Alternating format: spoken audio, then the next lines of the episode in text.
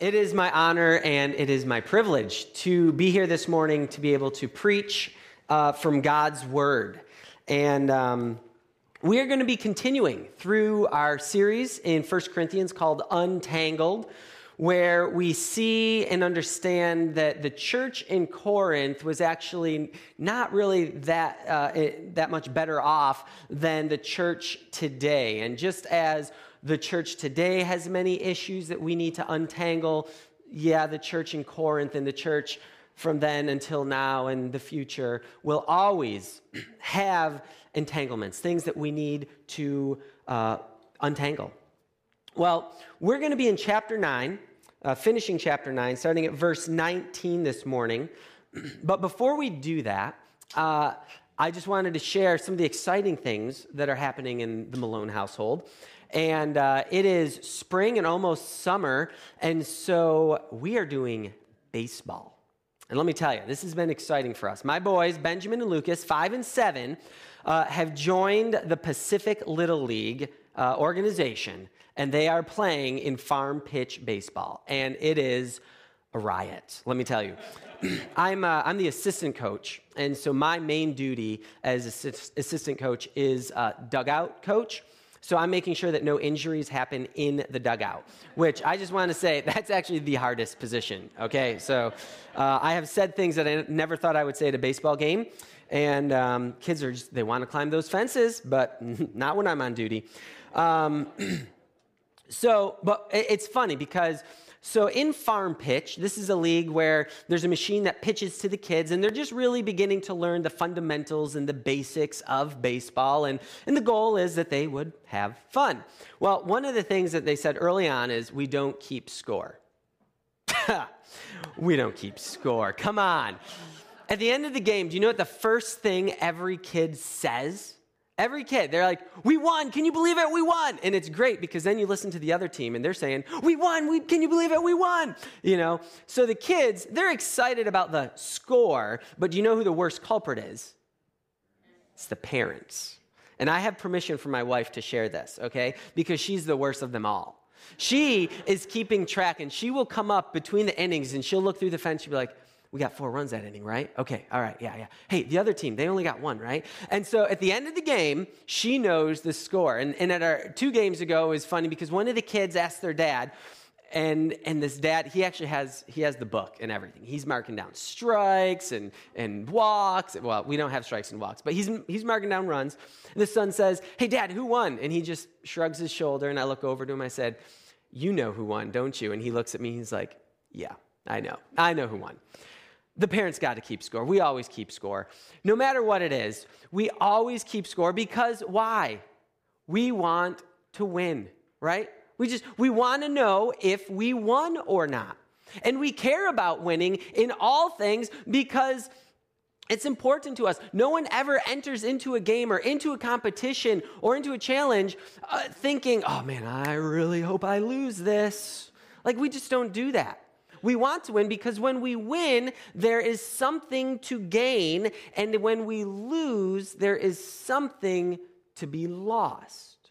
Now, in a game, it might be losing a championship it might be losing a trophy. But as we get older, winning and losing could be the difference between gaining or winning a raise. It could be the difference of gaining a promotion. It could be the difference of recognition or no recognition, popularity, no popularity. In life, we keep track and we are concerned about winning because there is something to be gained or there is something to be lost. And Paul understands this very well because in this passage, in, in, cha- in chapter 9, verses 19 through 20, uh, 27, we see that Paul is concerned about winning life. And so we are actually going to be asking the question how do we live a winning life?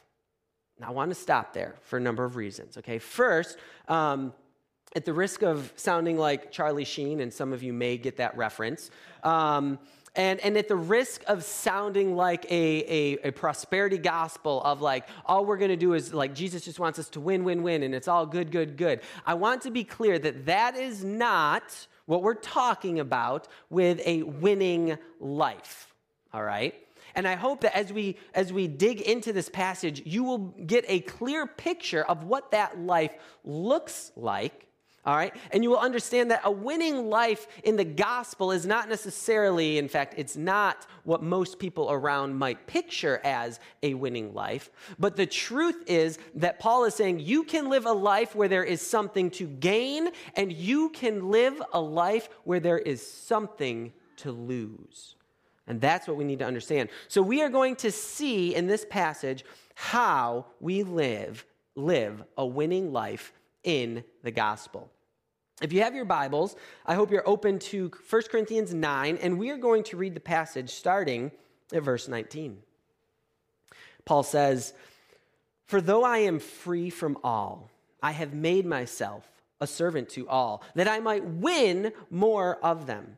To the Jews, I became as a Jew in order to win Jews. To those under the law, I became as one under the law, though not being myself under the law that I might win those under the law. To those outside the law, I became as one outside the law, not being outside the law of God, but under the law of Christ, that I might win those outside the law. To the weak, I became weak, that I might win the weak. I have become all things to all people, that by all means I might save some. I do it all for the sake of the gospel, that I may share with them in its blessings. Do you not know that in a race all the runners run, but only one receives the prize? So run that you may obtain it. Every athlete exercises self control in all things. They do it to receive a perishable wreath, but we an imperishable. So I do not run aimlessly. I do not box as one beating the air, but I discipline my body and I keep it under control, lest after preaching to others, I myself should be disqualified. Will you join me in prayer?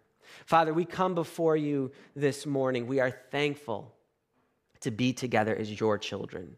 Jesus, we are thankful that we can be here united in the work of the cross, that we can be here because of the life you have given. Holy Spirit, we pray that you will speak to us, convict us, encourage us, change us to look like Jesus. We pray these things in Christ's name. Amen. So I want to take one little step back and remind ourselves of the context, where we are in this letter. And, and Paul is dealing with one of the many issues in Corinth, and that was the issue of Christian freedom and Christian liberty. And there was a problem in Corinth where the, uh, the Corinthian believers were abusing their freedom and their rights in Christ. Good thing we don't struggle with that today, right? That was a joke, all right? There was an issue, and they were abusing their freedom in Christ. And so Paul to, is, is explaining in this in these chapters how, what Christian freedom ought to look like and when we use it and why we use it. And last week we see that Paul did not use his freedom to claim what he could have, but he sought to give up his freedom. He sought to give up his rights for the purpose of serving Christ untethered. He wanted to share the gospel untethered, and he was willing to give up his rights to do that. And Paul was sharing this in the context of how he was serving in the church. Well, today, in this passage, Paul is still explaining what Christian freedom looks like in his life, but in the context of to those outside the church, to those relationships outside of the church. And so we're going to see how he uses his freedom there and how that freedom can lead to a life of gain and not loss. So, the first thing that we see is that we win when we sacrifice to win others. All right? We win when we sacrifice to win others. Paul was all about winning people over to the Lord. He says it in, the, in verse 19. He says, For though I am free from all, I have made myself a servant to all, that I might win more of them. Paul was willing to become a servant, to give up his rights, so that some people might come to hear the gospel and to know Jesus personally. He was willing to make himself a slave to others. He was willing to be a slave to the other's traditions, to the other's um, culture, to the other's food, to, to all the things of a different people. He was willing to submit and to give up his own comforts and preferences and submit himself to the different customs and traditions to those who didn't know the Lord around him. And he gives four examples of this. He gives four examples of how he made himself a slave, a servant to others for the purpose of winning them to Jesus. And we see this. The first one is in verse 20. It says, To the Jews I became as, as a Jew in order to win the Jews. To those under the law, I became as one under the law. And then we skip ahead, and then he says, To those outside the law, I became as one outside the law. And then finally in verse 22, he says, To the weak I became weak that I might win the weak. So we had these four groups, right? To the Jews, to those who are under the law, to those who are outside the law, and to the weak. And each one of these has, there's a significance behind it. In the first one, he says, To the Jews, I became as a Jew. Now, this is, this is a big deal because Paul was born and raised a Jew. He was one of the most religious of religious Jewish people growing out. He was a Pharisee, he was a religious leader. And here, what he is saying is, I became as a Jew, is he just said, I am not a Jew anymore. That is not how I see myself. That is not how I identify myself, but I will be as a Jew. I will do things like the Jewish people do so that I might reach them for Christ. Being a believer, being a follower of Jesus is who he is, but he would identify and see himself as a Jew and, and submit to the customs and the culture and, and, the, and some of the rules that they lived by. And then he expands that a little more and he says to those under the law. Now, this would have been referring to, to Jews, but also Gentiles who came into the Jewish faith, who placed themselves under the law. And, and he says, To those people, I became as one under the law. But he gives this disclaimer, right? He gives this dis- disclaimer. He says, though not being myself under the law because he wanted the people over here who didn't observe the law to, to, to understand that he wasn't saying we need, we need the law to be saved, but he's making the point that he, he became like them in certain areas. We're going we're to clarify that. And then he says, but to those who had no law, he became like them, but he also gives another disclaimer. He says, not being outside of the law of God, but under the law of Christ. And so he's saying, he's saying, listen, I know what you're thinking by me saying I'm not under the law, that there's like, there's no rules, there's no regulations, I can do what I want. He's like, my boundaries are within the boundaries of Christ. I live in and through him, I obey him. But Paul is making these disclaimers for both sides to say that I'm willing to step into their lives, to step into their customs, to step into their traditions. I will eat their food. I will not eat certain foods so that I can win them over to the Lord. Now, this is what's really fascinating. In verse 22, he says, To the weak, I became weak. All the other times he said, I became as a Jew. I became as one who was under the law, as one who was not under the law. Now he says, I became weak so that I could win the weak. Now, the weak, they were, they were those who were oppressed, they were looked down upon, they were shunned. People, if you saw the weak, you just looked the other way. In this culture, you didn't want to be recognized and seen with anyone um, who, who was part of this group of people. It might hurt your reputation, it might hurt your business, it might hurt a lot of things. It was not beneficial for you to spend time with the outcast. It was not beneficial for you to spend time with people that other people looked down on. And Paul says, I became one of them so that I could win them. What would, what would that look like? I think in, you know, in a lot of senses, it would kind of be like Paul saying today in, here in Seattle. He's like, I didn't go to the gospel union, union gospel mission. I lived in the homeless shelters. I became one so that I could share the gospel, so that I could relate and step into their lives. Paul wanted to show empathy, and he wanted them to know that he cared. I was introduced to this uh, fascinating article uh, written about a senior living facility that used what were called empathy suits. Have you ever heard of an empathy suit before? You should go on Amazon and get one. Uh, I have some pictures up here.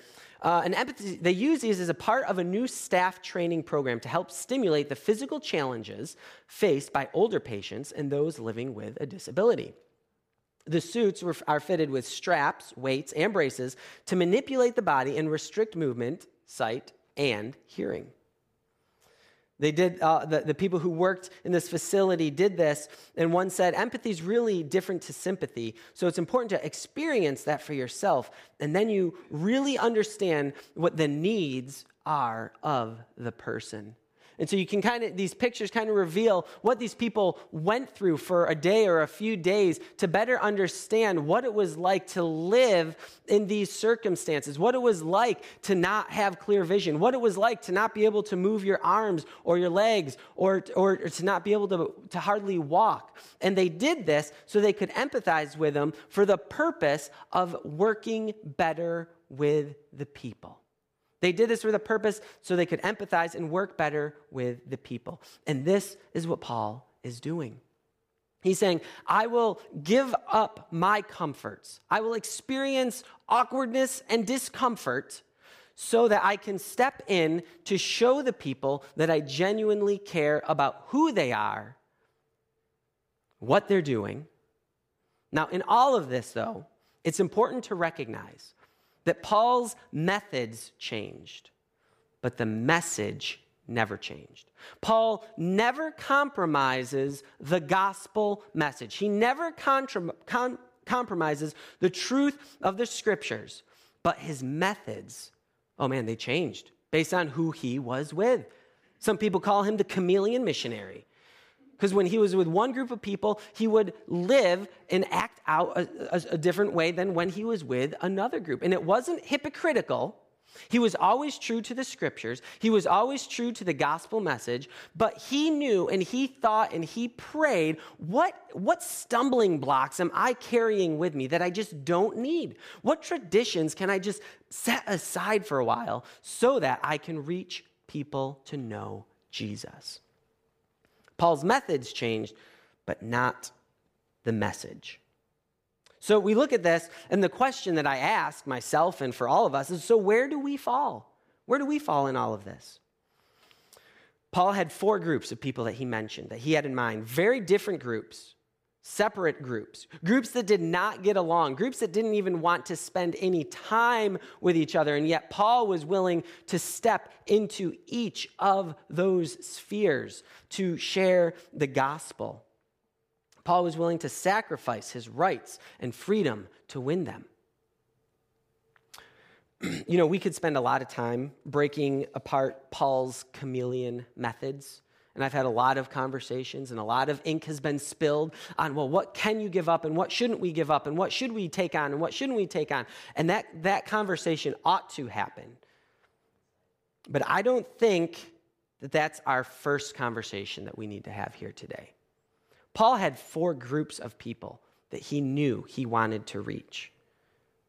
Here's my question to you, and I had to ask myself the same. Can you, can you list four people right now that you want to see come to know the Lord? Can you list two people that you have prayerfully been seeking opportunities to reach and share Christ with them?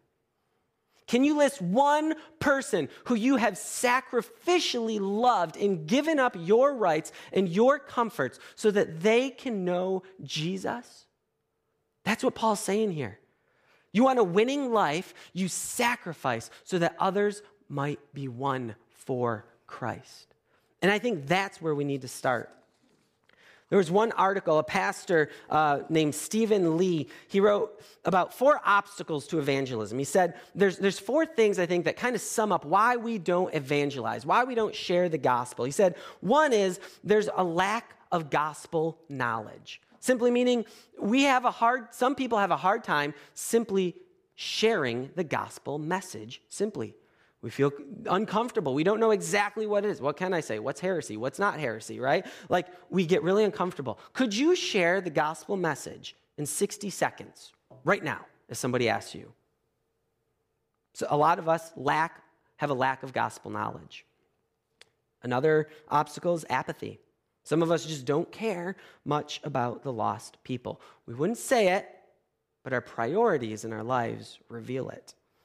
Some of us have the ob- obstacle of fear. We're terrified. We're terrified. What if they judge me? What if they don't like me? What if they ask a question that I can't answer? What if they think I'm somebody like Westboro Baptist? What if, ah, we're fearful and it's an obstacle. And finally, there's a lack of, some have a lack of compassion.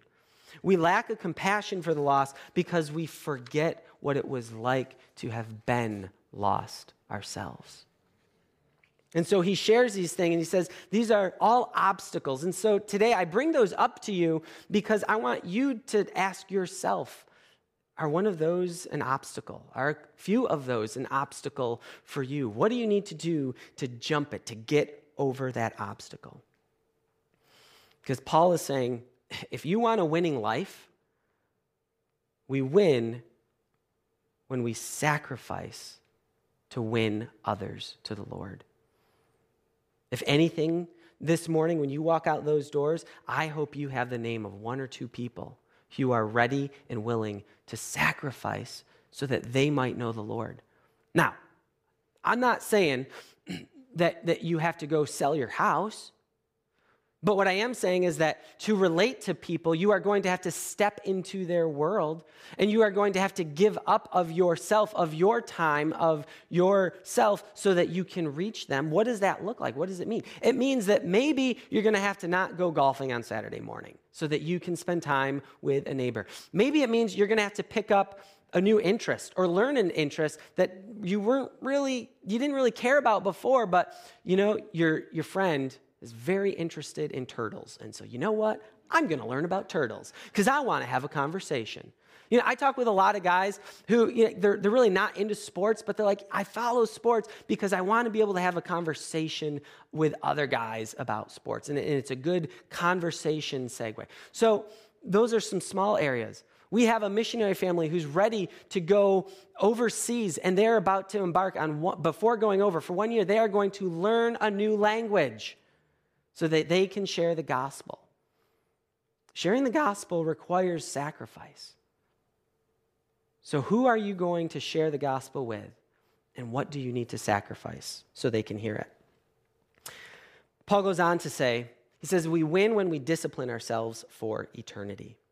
Here, he uses a common athletics analogy that his readers would have been familiar with to make a point of what a winning faith looks like. In verse 24, again, he says, Do you not know that in a race all the runners run, but only one receives the prize? Paul says, Listen, coasting across the finish line is not an option here. I ran cross country many moons ago in the days of hair, and I wasn't really fast, but it was a good experience. And there was something that I learned uh, that was very valuable. There are two things I learned when you finish, okay? When you finish a race, one is you had better give it all you got, and two, it is embarrassing to get passed. Because when you, whenever they make these courses, the last 100, 200 yards of the course, of the race, is in like an open field so that all the spectators can come. Now, on one hand, you're like, oh, that's great. You know, they can cheer you on. Yeah, but you can also get embarrassed. And I remember it was like, you know, you could have a horrible race, but once you got to that opening, you had better run and run fast because you knew that Coach Goldstein was going to have words with you if someone passed you. And the only excuse you would have is if you were throwing up after the finish line. Coach was there and he was saying, Come on, Malone, you got to push it. I want to see you give it all you got. You, don't have, you can't have anything left when you cross that line. And we pushed it towards the end. And this is what Paul is saying here. He's saying, Listen, we are running a race and we have got to run to win. You can't coast. You can't take it easy. That's not an option in this life. We win when we discipline ourselves for eternity. So, why do we discipline ourselves? Well, first, we discipline ourselves because the reward is great, but the loss is costly. The reward is great. He says every athlete exercises self control in all things, and they do it to receive a perishable wreath, but we an imperishable. Paul is referencing here what was called the Isthmian Games or Isthmus Games. All right, they went every two years, opposite of the Olympics. All right, and I have a picture up here of what the reward was. Now, on the left side, you'll see a crown. That is, it's not a wreath, it's a crown. And the victor of a sport would receive a crown that looked like that, and was made out of pine. Right now, can you imagine how long is that going to last? In my house with two boys, about 30 minutes. All right? But it's not, it's not going to last very long. It's very perishable. It's going to wither away. And Paul's making this point. He's like, listen, guys, these people are, pra- are, are practicing self control and discipline so they can get a wreath that's going to rot away in a few days.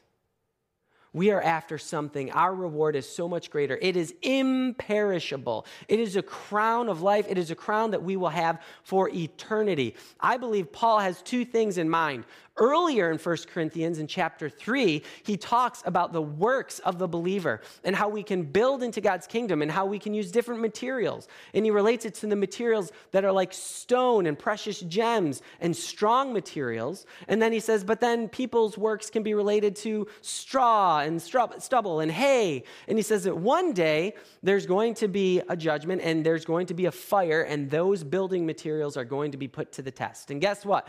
If your building material materials was straw, rubble, and hay, what's going to happen to it? It's gone. But if you use the real deal, if you use the stone, you use, you use lumber, the precious gems, that stuff lasts. And Paul is saying that, that we need to run the race because our reward is eternal. Paul was looking forward and he saw the scene when he's before the Lord. And one of two things can, can be said the Lord can say, Well done, good and faithful servant. Or the Lord could say, Nothing. And Paul understood the e- eternal value of this imperishable reward, and he wanted it. And he says, listen, the reward is great, but the loss is costly. At that very end, in verse 27, he says, But I discipline, I buffeted, I even beat my body and keep it under control, lest after preaching to others, I myself should be disqualified. What does he mean?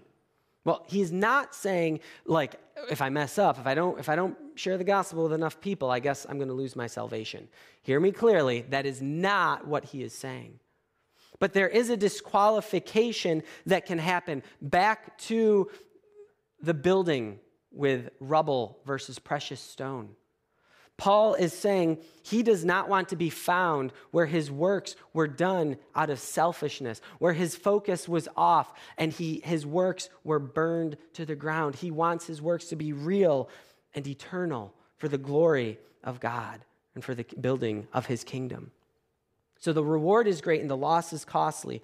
So then, how do we discipline ourselves? Well, he says it in two ways. The first, in verse 25, is we exercise self control. We exercise self control in our, in our lives. You know, the Olympics are going to be happening in Tokyo this summer, I think. All right, 2021. And you know what? They've been happening a while, they've, they've been happening a pretty long time. And yet we are all continually glued to the screen, or, and, and we want to know what's happening. What is so fascinating? What brings our attention to the Olympics? It's because of the athletes.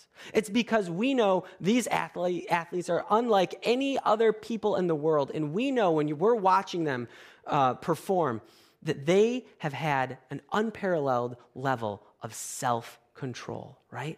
I just think to myself, what have these people said yes to and no to? Like, how much good food did they say, I can't eat that? That's why I can't be a professional athlete, right?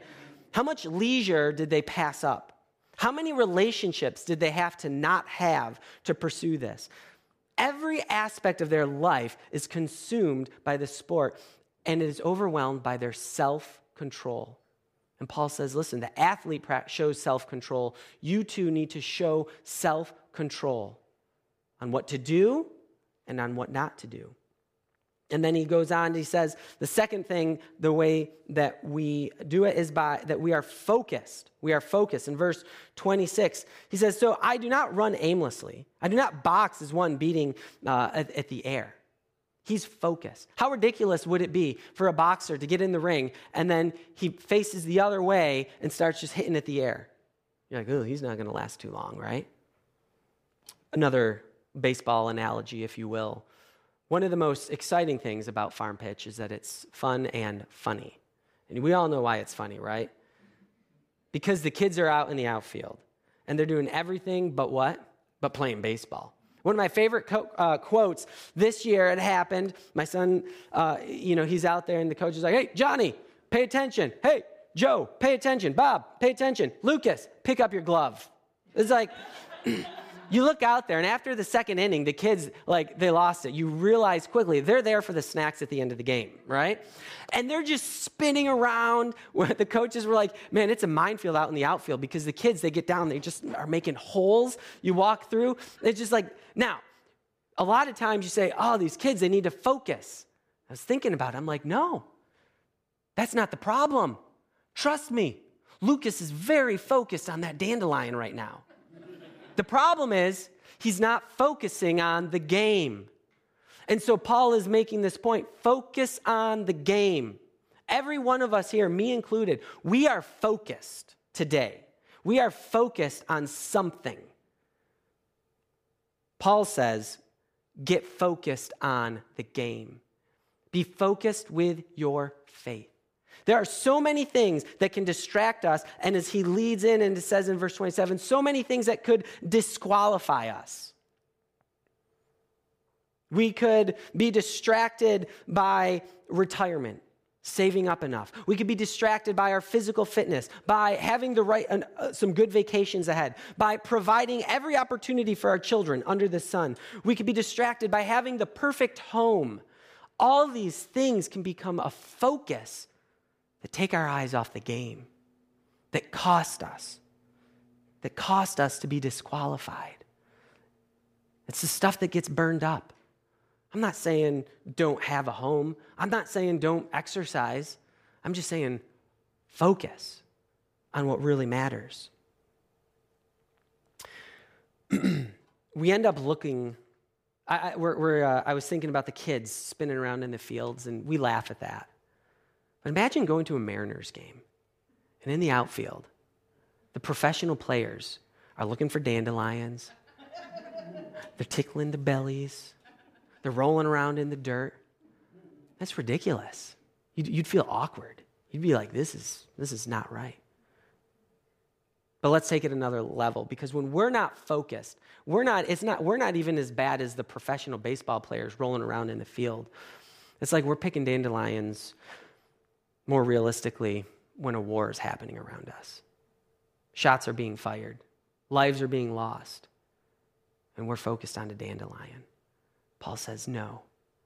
Aim true and focus. This is what, this is what I believe God is asking us today.